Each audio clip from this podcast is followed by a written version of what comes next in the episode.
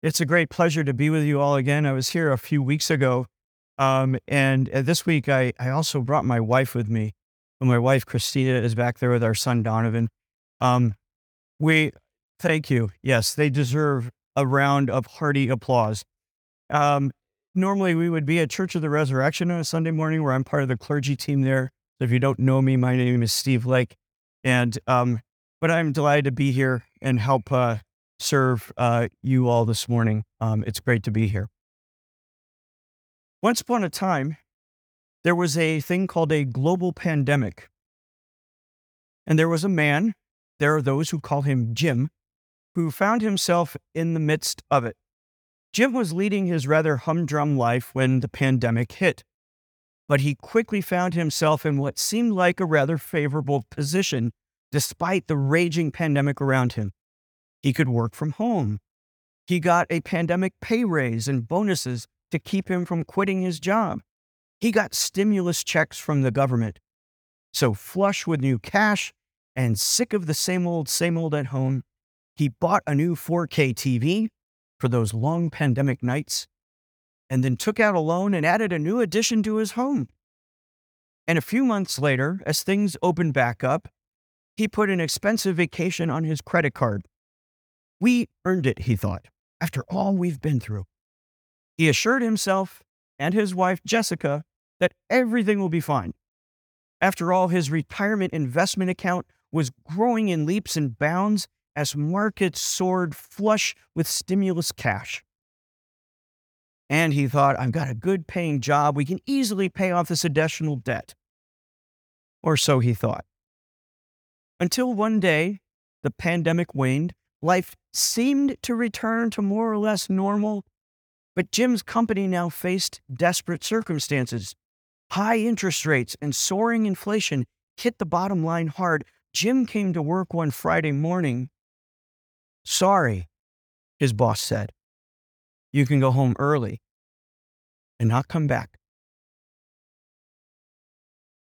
Initially, Jim was too proud to tell his wife he'd been laid off and he had not really kept her up to speed on the family finances either. Things were looking a little more grim.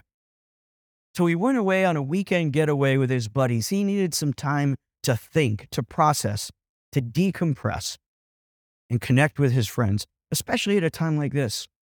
They went to a buddy's cabin in the woods and right down the road from a newly opened casino.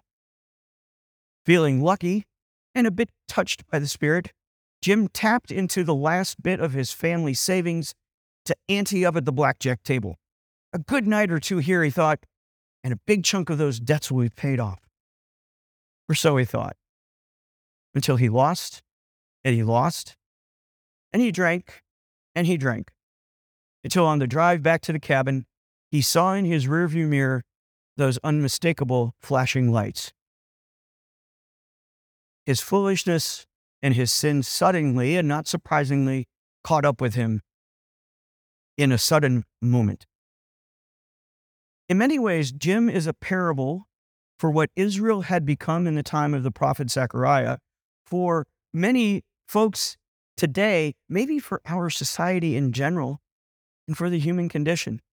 In Israel's day, they had foolishly squandered the great provision of the Lord in a return to the land from exile and a rebuilding of the temple. They had foolishly and sinfully followed false prophets who told them, in essence, that the bill would never come due. You could live life as you wished. And they sinfully succumbed to the idolatrous worship of Canaanite gods, which incidentally often featured temple sex, a much more enticing form of worship than of the Lord God Yahweh, no doubt. Today, how many folks and how much of our society, in a way, finds itself in a similar situation where self indulgence has replaced responsibility, where squandered opportunities wasted on comforts, betting that the bill would never come due, having bowed at the idols of material success and pleasure, it's easy to fall into that trap.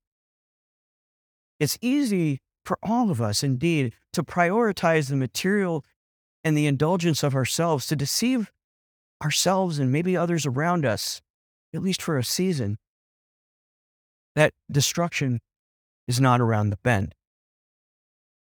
As you sit here this morning, is there any part of you that looks like Jim? If so, I have some bad news for you.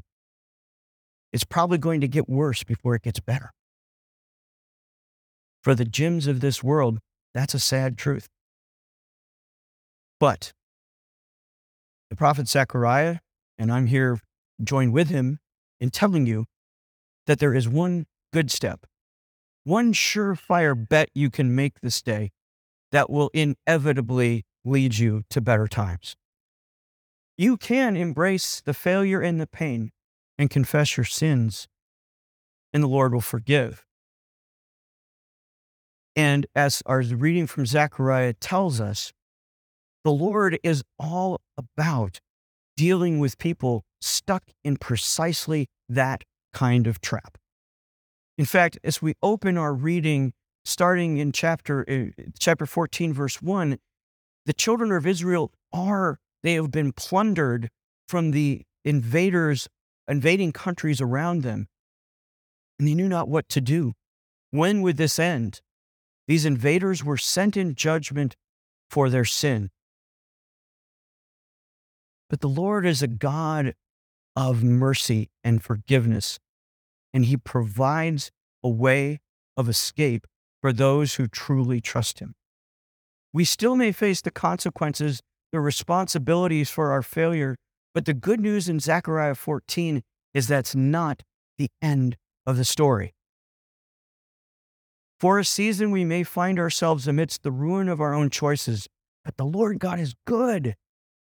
He is faithful and just, not only to forgive your sins, but to deliver those who confess and return to Him. In place of a finite human bank account that will inevitably run dry, we have in the Lord Jesus Christ an infinite bank account of hope and God's faithfulness in spite of what we do. Amen. Praise the Lord. I think that's good news. And Zechariah 14 tells us here four ways in which we can draw upon that bank account of hope and faithfulness. Four ways that God Himself wants to replace the desperation of our situation with a hope and confidence in Him. Way number one, and you'll note in our passage, if you're looking at the text there in our in our bulletin, it, it's punctuated by a series of on that day. Each one kind of marks out another element and another depth to which the Lord's salvation and deliverance will come to those who face potentially desperate situations. Way number one. On that day, you read in verses three through five, the Lord leads his people out the Lord Himself comes in deliverance. You might feel stuck wherever you are, but the Lord knows and He cares and He is coming. What's really striking in this passage is that the Lord doesn't just like send His angels to deliver people, or He doesn't raise up a mighty leader like, say, Moses to help deliver His people out of Israel. Of the prophetic literature in the Old Testament, this one is stunning. The Lord Himself comes. At the end of every intervention that the Lord in the Old Testament has on behalf of the children of Israel, which, in case you haven't read, it happens a lot, the Lord Himself comes. In the midst of their unfaithfulness, He is faithful and he is present. God normally chose key people to do his work, but at the last, he chose himself, his only begotten Son.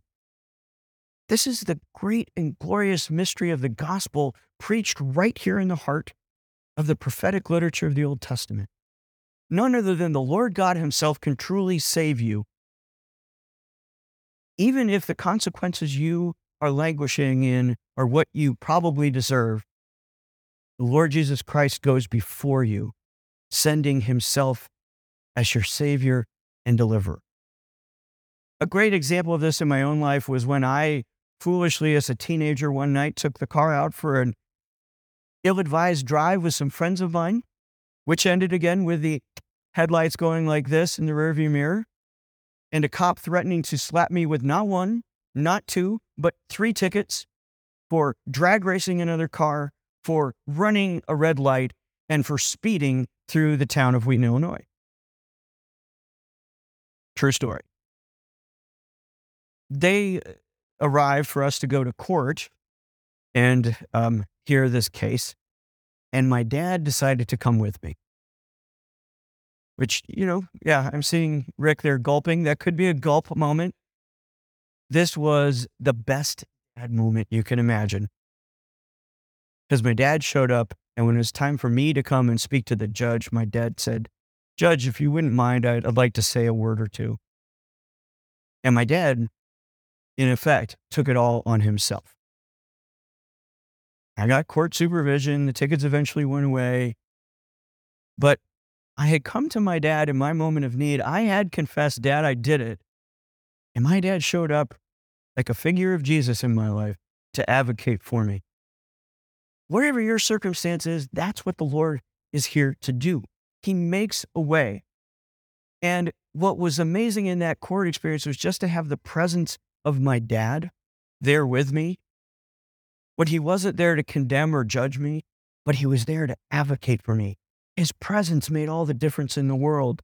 And so too does the Lord's presence in your life. In the context here, though, of Zechariah 14, what the Lord also does is he says he stands on the Mount of Olives and makes a cleavage in the Mount of Olives to where a valley opens up. And you might say, well, what's the big deal with that? Well, if you know your Jerusalem geography, the Mount of Olives is kind of an impediment to anybody who would escape a plundering, invading army to your east side. Everyone can't get around the Mount of Olives fast enough, quick enough to get out of town. But what Zechariah, the image here is of the Lord's going to come and if, if it requires separating the Mount of Olives in two and opening up a flat valley for us to walk through, he's going to do it.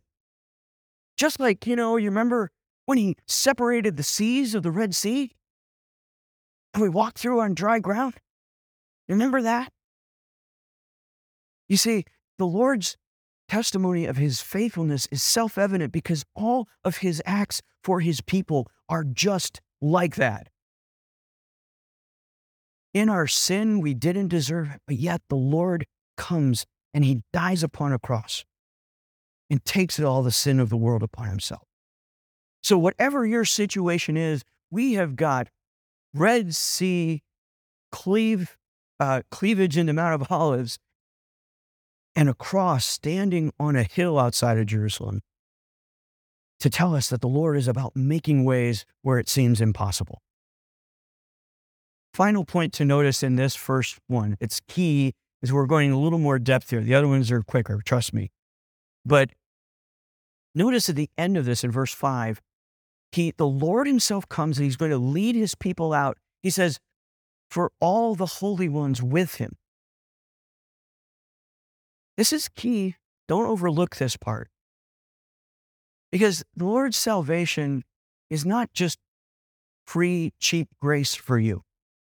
It comes at the cost of true repentance, true amendment of life. In the context of Israel, there were those who had succumbed to the idolatrous worship, to the way of their age.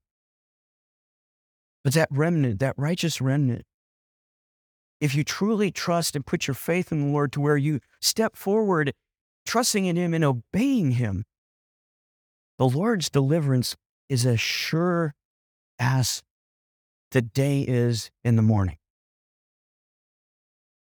So the message here is clear. Are you one of the holy ones? Have you sought that forgiveness from the Lord for your foolishness or sins, or from others who you might have wronged or who you might have impacted? That's a good practical way to line up and get ready for the deliverance of the Lord on the day of the Lord. Second, on the day of the Lord comes with what is amazing here a miraculous light. Not just the light of the dawn, but a light that'll illuminate the night as well. When the Lord comes, it often comes with miraculous supernatural power, even over the forces of nature. Where again, things seemed impossible, like Red Seas in your way, all of a sudden there is a way. And this way that the prophet Zechariah stresses here is a way of light and illumination. Indeed, where the presence of the Lord is, there is light. So if you confess your sins and you are reunited with Him, His presence, His power will bring you that true light. We in our family had a reminder of that this week when a family member in our extended uh, family had been going through a really difficult time and lacked resources and provision to help care for one of their immediate family members. But we received the wonderful word that this week, the exact amount of money they needed for this person's care came through in an unexpectedly large bonus at work. Praise the Lord. Light in a dark place where it seems hopeless, mir- miracles sometimes really, truly do happen. But I can tell you, maybe you think, hey, look, I've never had a miracle in my life, and I kind of think that maybe subject to your own interpretation of events. Let me just tell you one miracle that's available to us each and every day. And it's namely the miracle of the illumination of the Holy Spirit. When we turn to the Word of God, which the psalmist tells us is a lamp unto our feet and a light unto our path. Have you ever had that experience where if you sit with the Word of the Lord, with the Scripture open, it suddenly illuminates the darkness in your own light? That's a miracle that's waiting for you. Whether you've experienced it or not, you can go back to the Word of God and you will find light. Or another way to experience that miraculous light is through prayer. I always pray with my journal open, ready to grab that idea that comes to me because I sometimes get the most amazing illumination in prayer, you know, before it flits away from my ADHD addled brain. But prayer, again, another free access point here to the miracle of light. Here's the key takeaway your light might not come in the form of miraculous provision of resources like it did for this family member of mine, but it might come from the inner illumination of the Word of God or through prayer, through listening more deeply to the Lord, to the one who saves in your moment of need. And when you do that, when you by your actions confess hope in God's salvation through His Word and through prayer, I can guarantee you the light of his presence and illumination will come as surely as the dawn of the day. There's one more on that day in our passage, on that day number three. And this is really the glorious high point of the entire chapter. It's maybe even the glorious high point of the entire book of Zechariah, as, as it turns out. It's the promised coronation of the Lord as king in verses 8 and 9. Note here how it's again a messianic promise fulfilled not by some servant of the Lord who is someone else other than the Lord, but the Lord himself now is king over all the earth. This is the coronation that is being foretold at the very end of days but it's a coronation event that happened on another hill outside of Jerusalem, where the Lord Jesus wore his kingly crown in terms of a crown of thorns. And what's wonderful in this passage is that the coronation of the king, right, when the king is crowned and seated upon his throne, that is the heralding always in political life as well as in scripture of the perfect union now of justice and peace come home. Where there was disorder and chaos, there now is justice and the rule of law. Where there was need and, and people were homeless and, and desperate in their circumstance, there now is peace and true comfort returned to the land. And it's symbolized here in Zechariah's wonderful prophecy as streams of living water that flow from Jerusalem to the east and to the west, feeding continually two great seas, one on the on the, the west, the Mediterranean, and the other on the east. You see, this king that we have himself is living water. He himself is true manna come down from heaven, true provision. And so the idea here is, is just a spectacular one that this kingship, which has already initially come in the life, the suffering, the death, the burial, and resurrection of the Lord Jesus, is still coming in its fullness. And it is a source of unending provision and comfort, symbolized by this living water that never ends. In other words, when you, in the midst of your situation, feel hopeless, do you ever just stop and realize that the king who once came in first century Palestine, he's coming again? Do you hold on to that hope and his ultimate coronation? The day when everything truly is going to be set aright don't, in the midst of it, get too present minded on your own circumstance and not see the way that Scripture always, and it has this faithful rhythm. It happens throughout the Old Testament, fulfilled in the New, from the New Testament now into our own day. The dynamic of the now and the not yet, the harbinger of things to come. And it's great. It's great stuff. So, whatever your circumstance is, don't be too burdened by it. That you can't just bask in the glow that, Lord, you have done this before. You're going to do it again. Amen? Because that's what's going to happen. That's what's going to be our fate is to dwell with our King forever. And that brings us to our concluding on that day at the very end in verses uh, 20 and 21. You may find it a little strange there where there's talk of pots and cooking vessels, and you're like, well, okay, pots and bowls. I, I don't get it. What do what do kitchen utensils have to do with this? Right? It doesn't make much sense if you don't understand the context where pots were the most common kind of mundane cooking vessel used to prepare, like the sacrificial meat, for instance, offered um, in sacrifice in the temple.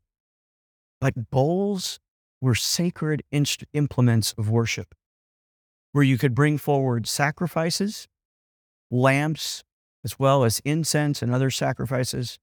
By the way, he likes lots of it. In big, big bowls of it, by the way, just FYI.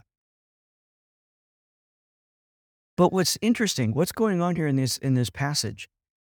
It says pots will now be used as bowls. Something that's profane, kind of common and ordinary, on that day will be turned into something sacred. You get what the Lord is saying here? The Lord is going to completely restore that which is ordinary, broken, and profane, is going to transform it into something wonderful. The situation that Zechariah's people found themselves in was desperate. But even in the midst of that, the Lord's presence is going to provide them ways of transforming desperate things into things why there's something new.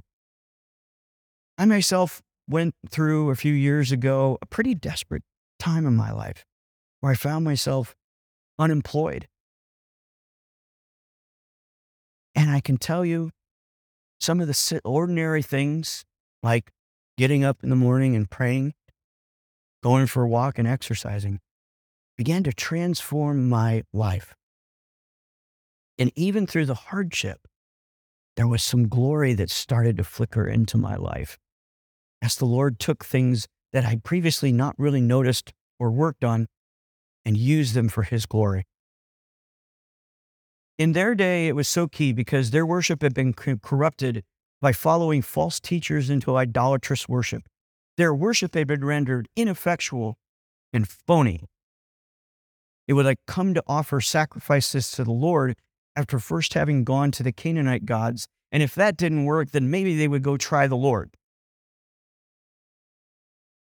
For these idolatrous faiths, and for us in our broken ways, we sometimes treat worship as merely transactional, as kind of a way of appeasing an angry God or seeking his favor.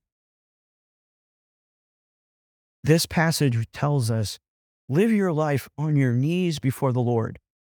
Don't come each Sunday looking for a quick fix. Come here looking truly to meet the Lord in a new way so that Monday isn't just like Monday. Monday is like Sunday. Tuesday is like Sunday. Every day is like a day spent dwelling with the Lord. And you truly will experience the transformation of the ordinary and mundane things of your life, of whatever is sinful in you, will be made new after the image and glory of the God who comes to save. In the name of the Father, the Son, and the Holy Spirit.